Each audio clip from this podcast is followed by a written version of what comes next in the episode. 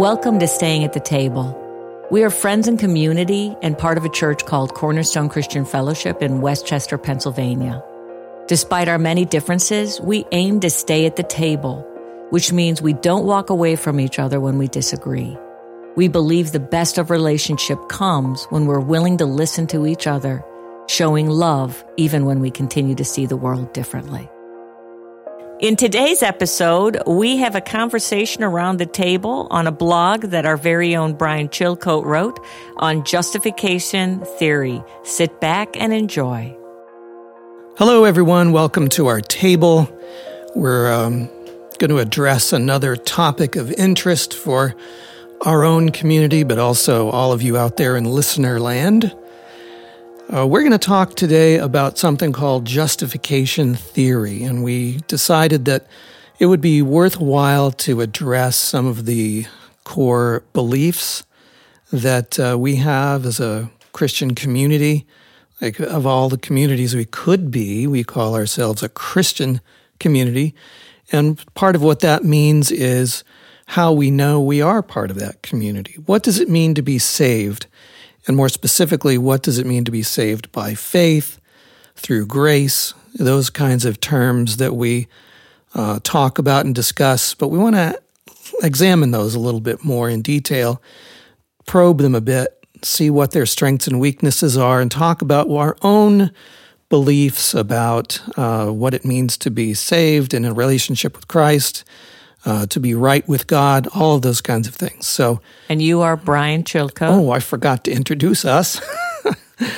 Hello, I'm Brian Chilcote. I'm joined by the Reverend James Beatty and the Reverend Dr. Tracy S. Saletta. L. L, whatever.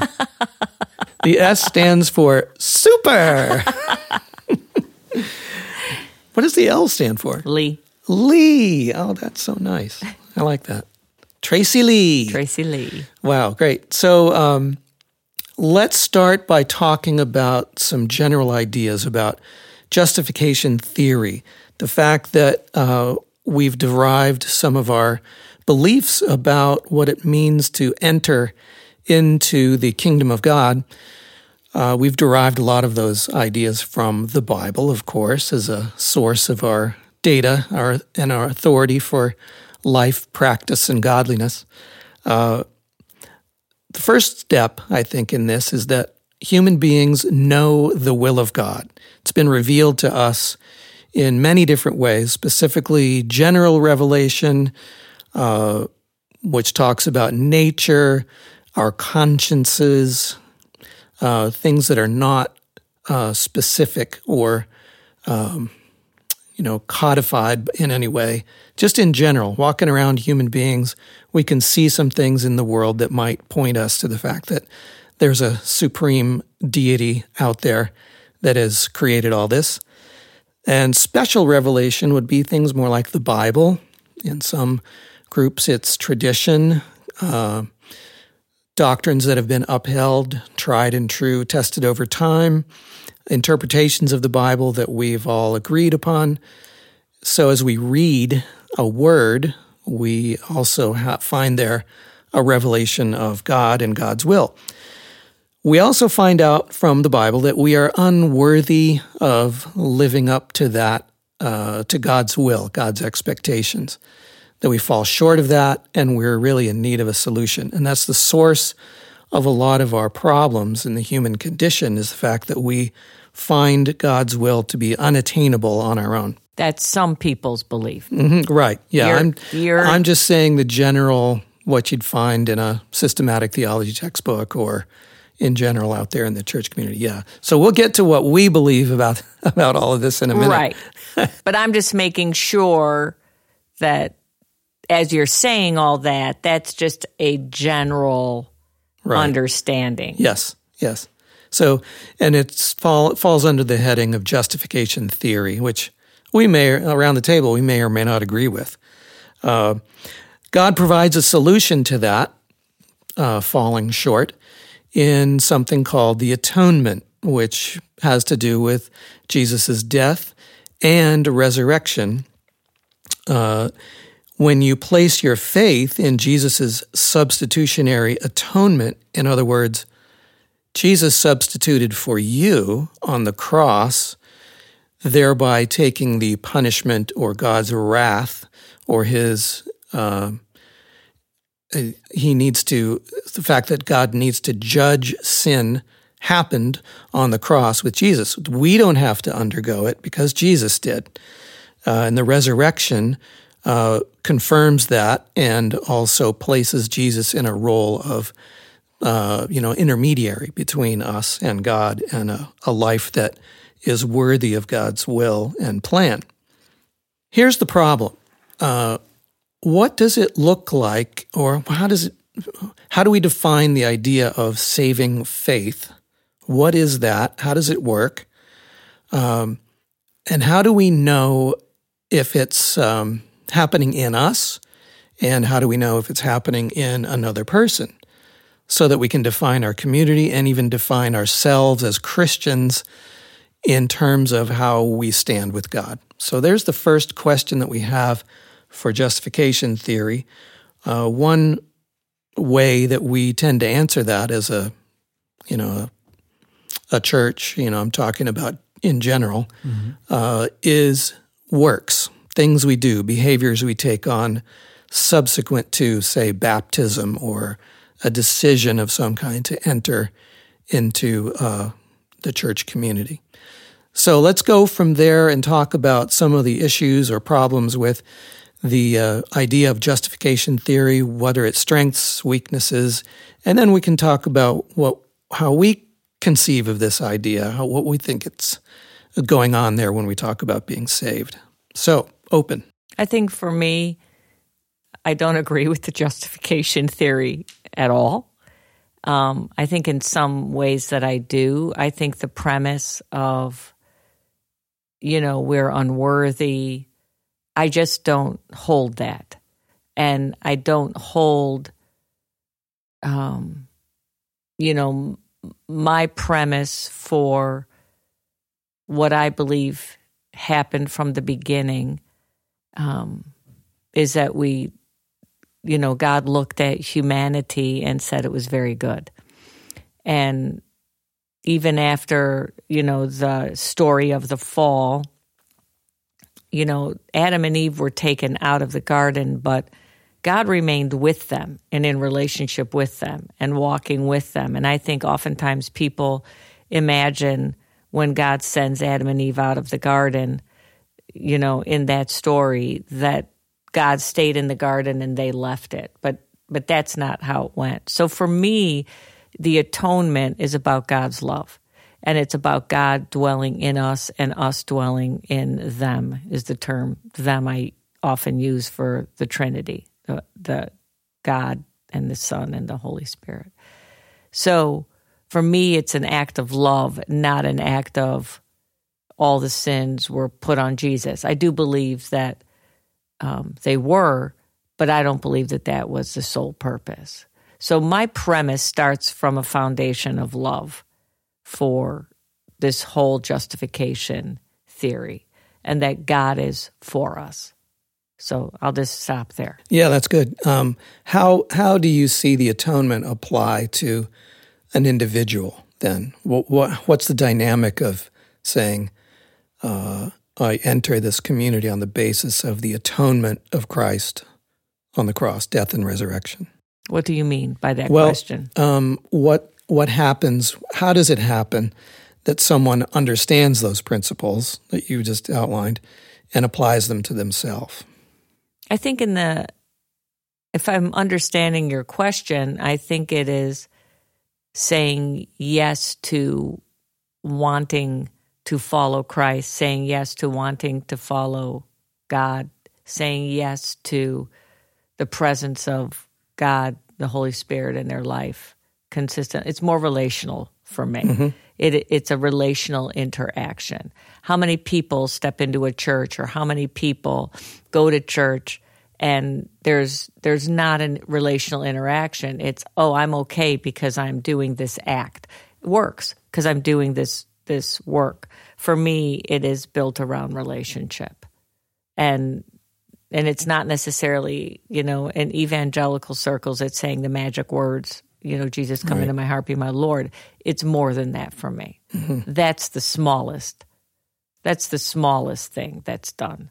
So, and I and I don't even know if it's necessary. Mm, right. Good. Yeah. So when you think about atonement, you don't think about what a lot of people do, and that is a legal transaction Yeah, that's taken place between me, Jesus, and God. Yeah. Yeah. So it's just very different from that. So what happens after that, after someone has said yes? Are there any hopes or expectations for that people that or that person that uh, we should expect or look for? How do we know if they're in or out? Those kinds of questions.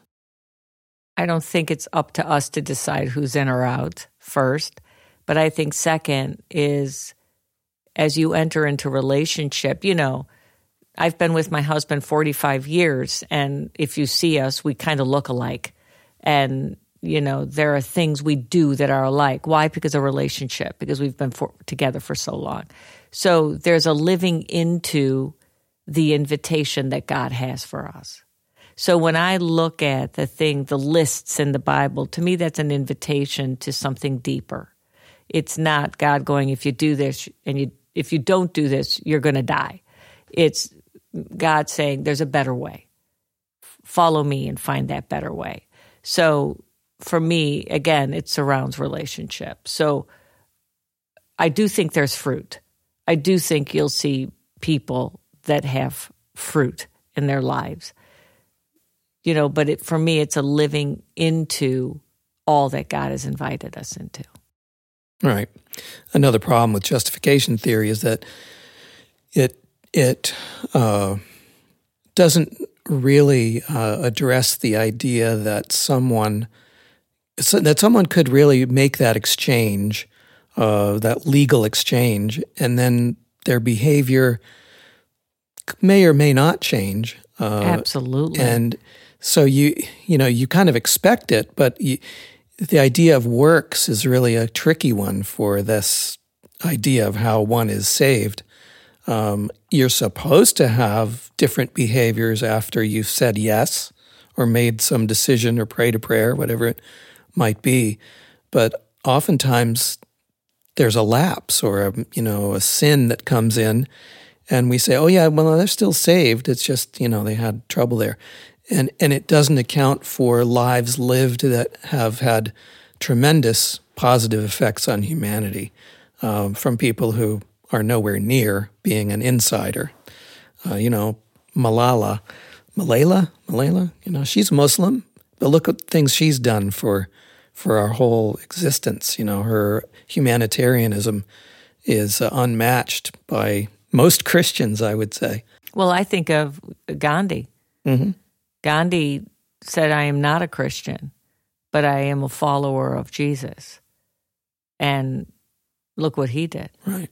and he lived the principles but he never you know proclaimed to be a christian james we haven't heard from you yet Yeah, so uh, I'm I'm just starting mentally from a a different point or starting point in terms of atonement, right? In justification theory, because it to me it, it its goal is to answer the question why.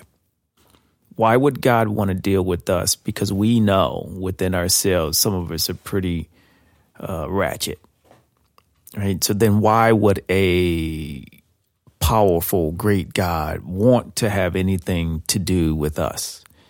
And is an attempt to answer, in my mind, in my context, that question. So whether that is a, uh, using justification theory or another, it's all about why, with all of my flaws, would an all powerful God want a relationship or care about me? And it says it's not about you, it is about Jesus. This is the reason of the relationship development and building and care about your life, wherever you are, has everything to do about Jesus and not you. Whether you believe in that about the death, um, in the debt that needed to be paid, whether you believe in Christus Victor, a form of atonement, what all of these different approaches, is to give a person the answer to the question why God wants you and wants you because Jesus did these things. Um, so I start there. And if that is the reason, then it um, it does say why then do we need to do certain activities? And I think that is a human construction versus a uh, more of a, a deity construction, right? So there are certain things you do based on what you believe, right? In in in church world, there are things you do, so therefore we assume you believe right? Mm. Versus mm. because I'm married, yeah. certain things I now do. Why? Because I believe I'm married. right? It doesn't matter what the people around me say, right? Otherwise, every time you go on vacation away from your family, do you act like you still have a family? Right? So these different activities in the church wants to do the shortcut which is if I see certain actions, you must be something mm. instead of the other way around. If your heart is right, certain things start to happen as a result. I want to go back to a, a point you were making, Brian, which is sometimes people are along a track and make a mistake. Right? In in church world, they do a sin, and that sin was probably out of uh, what they were repetition, habits that they had prior to trying to change their heart to go a new direction. So they fell prey to their habit. Has their heart now reverted? That's the question people are trying to assess, right? And the problem is we are assessing your actions, what we can see, versus your heart, which we can't see. And so therefore you have these situations where we know mean people do nice acts and they and you look at them and go, this is a confusing reality. We know that person is mean. We know they but they did this nice act. So now how do you handle that? And that's this knee jerk reaction we have to be able to define people. Are you truly Christian? Jesus never asked that question.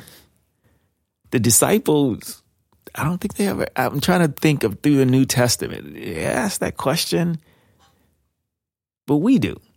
I understand it.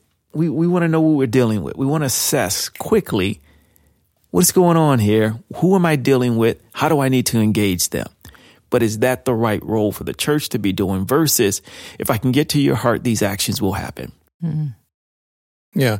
And some of the reactions we have are when somebody in church leadership, for example, you know, is, is caught doing something. One question we ask is, well, were they really ever a Christian to begin with? Maybe it was all a sham. And then that becomes sort of an embarrassing admission because we all agreed that, yes, that person is not only a Christian, but a leader. And we've put them in that role when, oh, maybe they really didn't have what we call saving faith because look at what happened with their works. Mm-hmm. They really failed. Um, and like you said, yeah, mean people can do, or, or let's just call it non Christian people who don't have what we call saving faith do all kinds of incredible things, yeah. good things. It's very confusing then when you base saving faith on some kind of behaviors that people engage in at whatever point.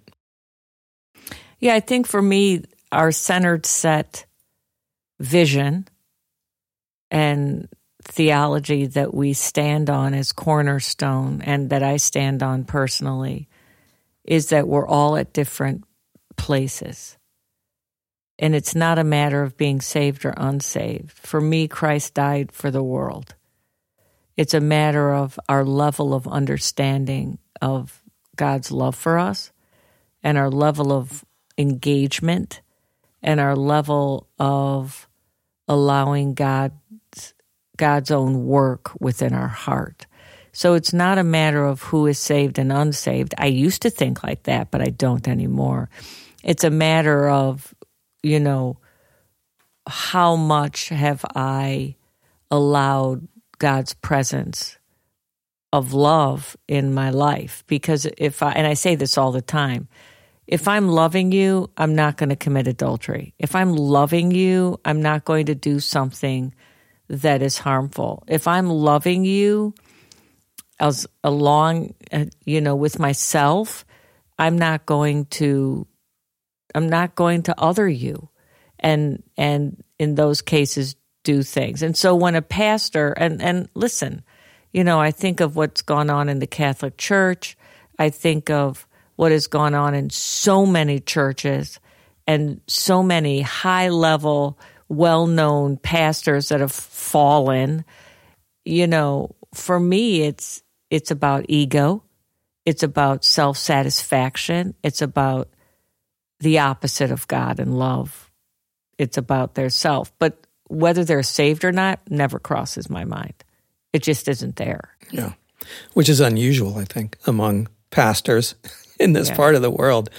Yeah, and I'll attest to that too. I mean, I I feel comfortable being part of this community knowing that my theological views are probably at odds with maybe most of the people here. I'm not sure. Uh, but the to have a dividing line of in and out is not really that important to us. You can feel it here too. Like, um, you know, I think I've said before on the podcast, I look at the Nicene and Apostles' Creed, which sort of form something of our statement of faith. Um, and most of it I don't really agree with after thinking about it for a long time and uh, studying it, kind of picking it apart. Um, and yet I'm still here, you know, and the fact that um, my views on Christology and other you know aspects of what it means to be a Christian are different. Here I am on the podcast, you mm-hmm. know, talking about salvation. Uh, so it's really an interesting mix when you think about uh, it's not salvation that's the issue; it's love. So, in that sense, is that how you? Well, let's put it a different way. Uh, I'm I'm comfortable in a group when I know what to expect of the people around me. Mm-hmm. And I think what we're trying to do here is create a community of loving people who love God as a focus.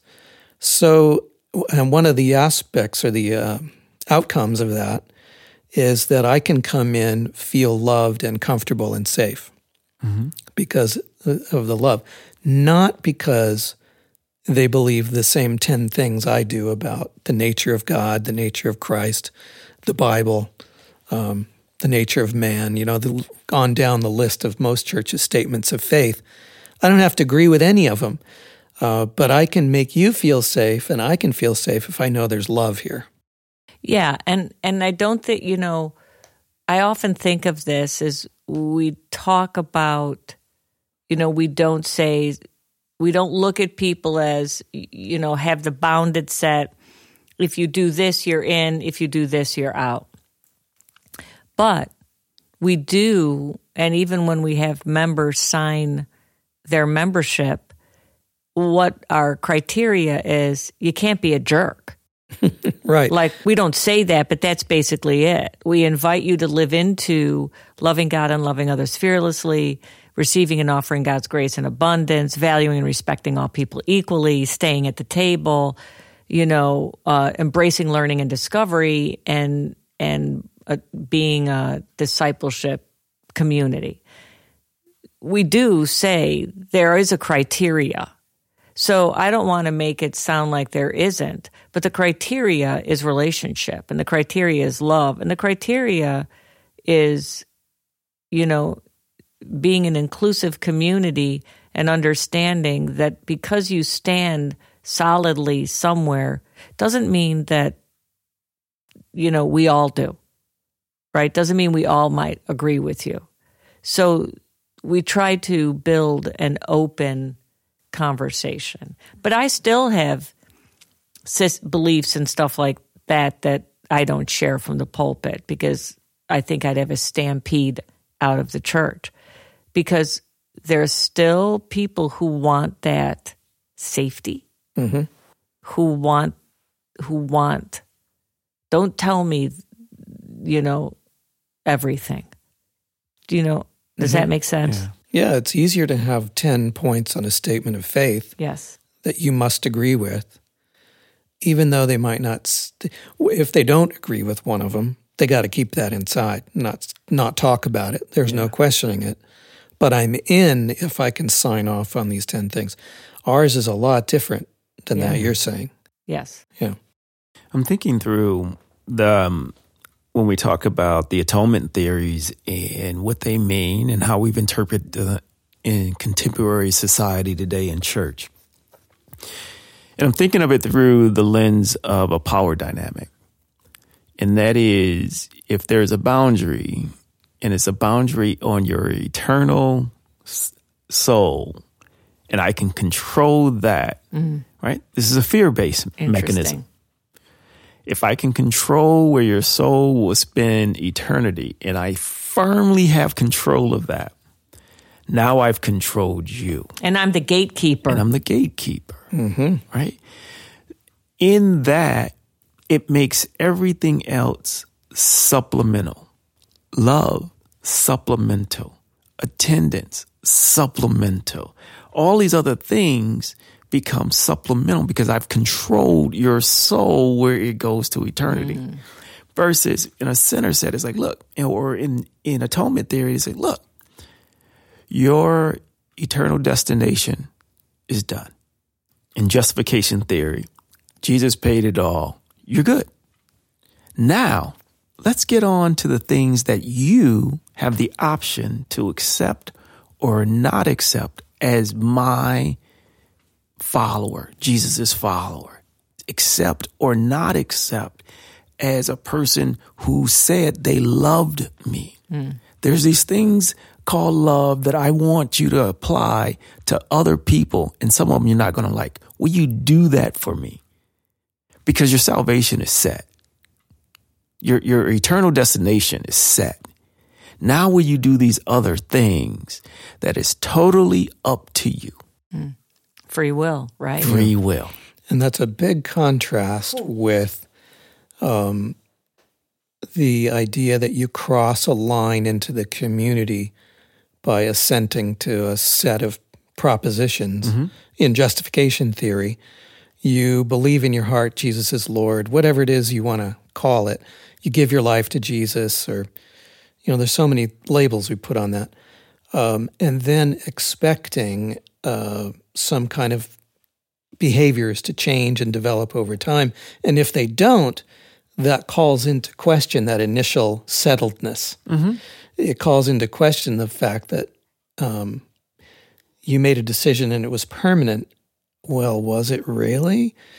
Based on what I know about myself and the thoughts I have, maybe not. You know, how do I know that that faith step that I took was authentic, good enough, you know, sincere enough, all of those kinds of things. Well, Brian, I'm even backing up another step. Mm.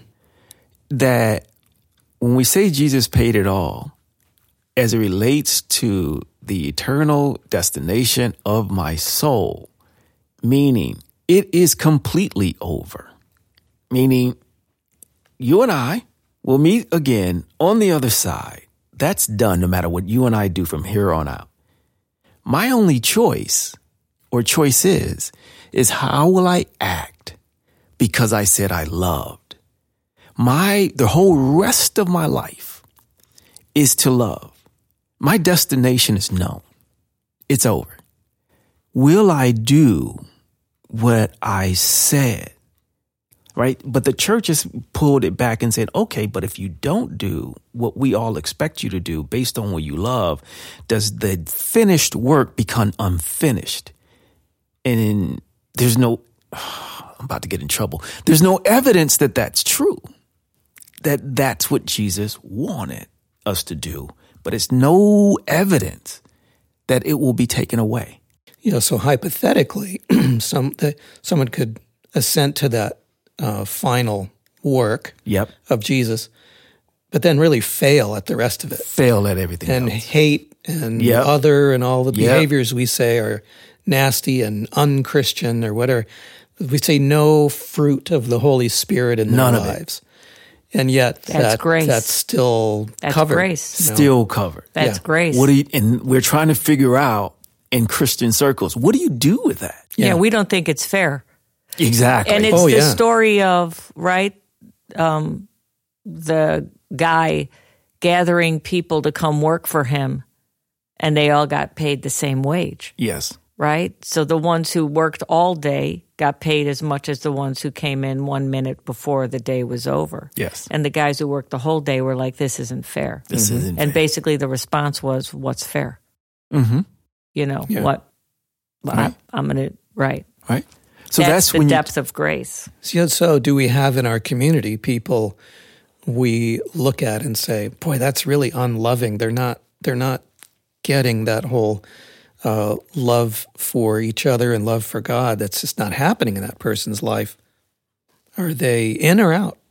we have people in our community that are more like a mess, right? Is Unable to instead of unwilling to. Yeah, I think there. I think we have we have people that are people within our community because we don't ask anybody to put a mask on coming in, and as a result of that, people come in a mess, and so it's more about that. But I think we do have a pretty strong foundation of love.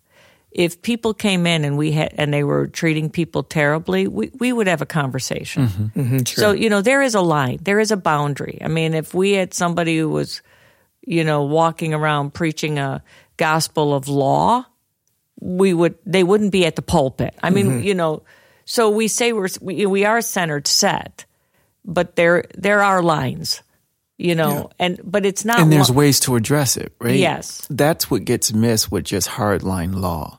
It is a very uh, dogmatic and it's a very dictatorial approach versus you're engaging the person to say, why are you doing that? relationally, yes. What's, what's going on there that makes that your, your go-to for this situation? What's going on in you? Right.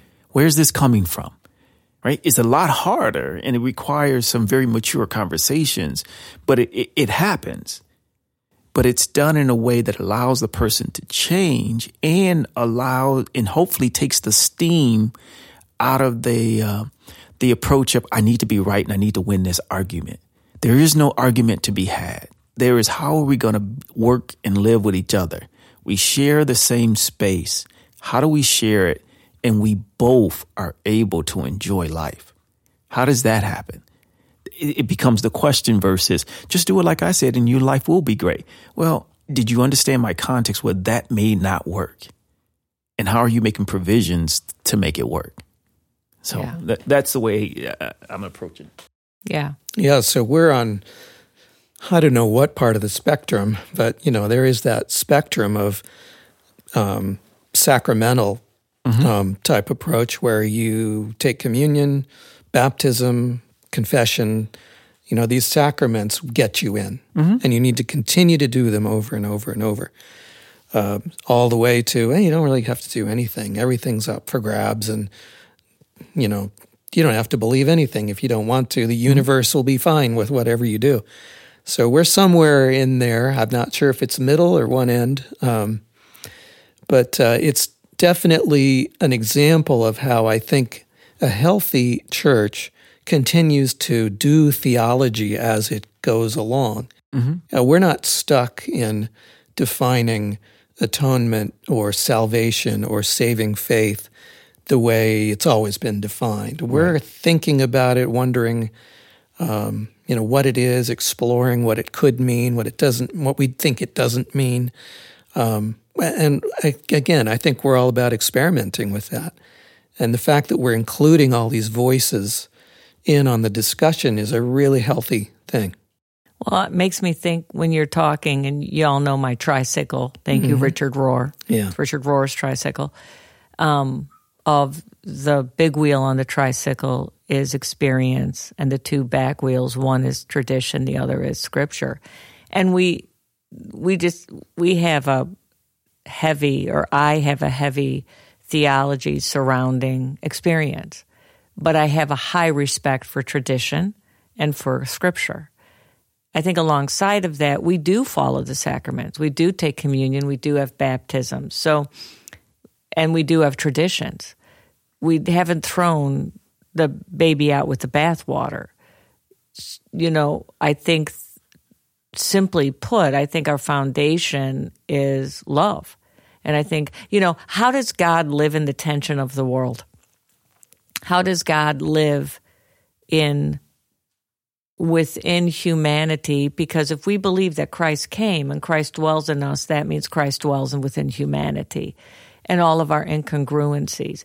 I think sometimes with atonement theory, what happens is you look at people and go, you're good and you're bad. No, we're all human. And, and God and God's grace, knowing that in creating humanity, there was going to be us going our own way because we were created for free will, that we were going to not be perfect. And you know, the Bible talks about Christ being crucified from the beginning of the world, which from the foundation of the world, which always blows my mind. What that tells me is there was a plan for Christ from the beginning. There was a plan within God's own head, if he has one, you know, that if they have one, that that had a plan for our humanness. So it's not for me a matter of good and bad because we all have the bad and we all have the good. And as an aside, as long as I recognize that I have the bad, then I can love you within your bad, what we label as bad. So that's why for me, all of it comes under the heading of who Christ and, and God's love towards us. Yeah. Good discussion, guys. This is uh, really interesting, and I know there's more questions, more things to talk about. Hopefully, uh, our listeners are now thinking about it for themselves and uh, maybe wanted to read up on it or do a little more discussion at some point with read any, Brian's any of us. blog. Oh, that's right. Yeah, I have a blog coming out on this um, in a week or two. So check out our blog page on our website, what is it? Cornerstone Christian Fellowship. Cornerstone. No, no, no. What is it? I don't even know. Brian. Cornerstone Westchester. Oh, dot whatever. Cornerstone Westchester. Dot the greatest church ever. Yeah. No. dot com. Cornerstone Westchester. Dot. Com. Love you, Brian. Uh, page is called Pull Up a Chair. Pull up a chair. Yeah, yeah. That's I got all these kinds of yeah, most of the articles are by me. I really need other people to write some more. But Matt, Matt's the guy. He's been writing a few. So awesome. Thank you, everyone. All right, now have a great day. Staying at the Table is hosted by Dr. Tracy Soletta, Matthew Kistler, and James Beatty, and produced by Hear It Sound and Studio. Got a question or a comment, or a topic you want discussed? Email us at adminccf at gmail.com We'd love hearing from you. And don't forget to subscribe to keep up to date with new episodes coming out. And if you're feeling kind, leave us a review on whatever platform you listen to podcasts.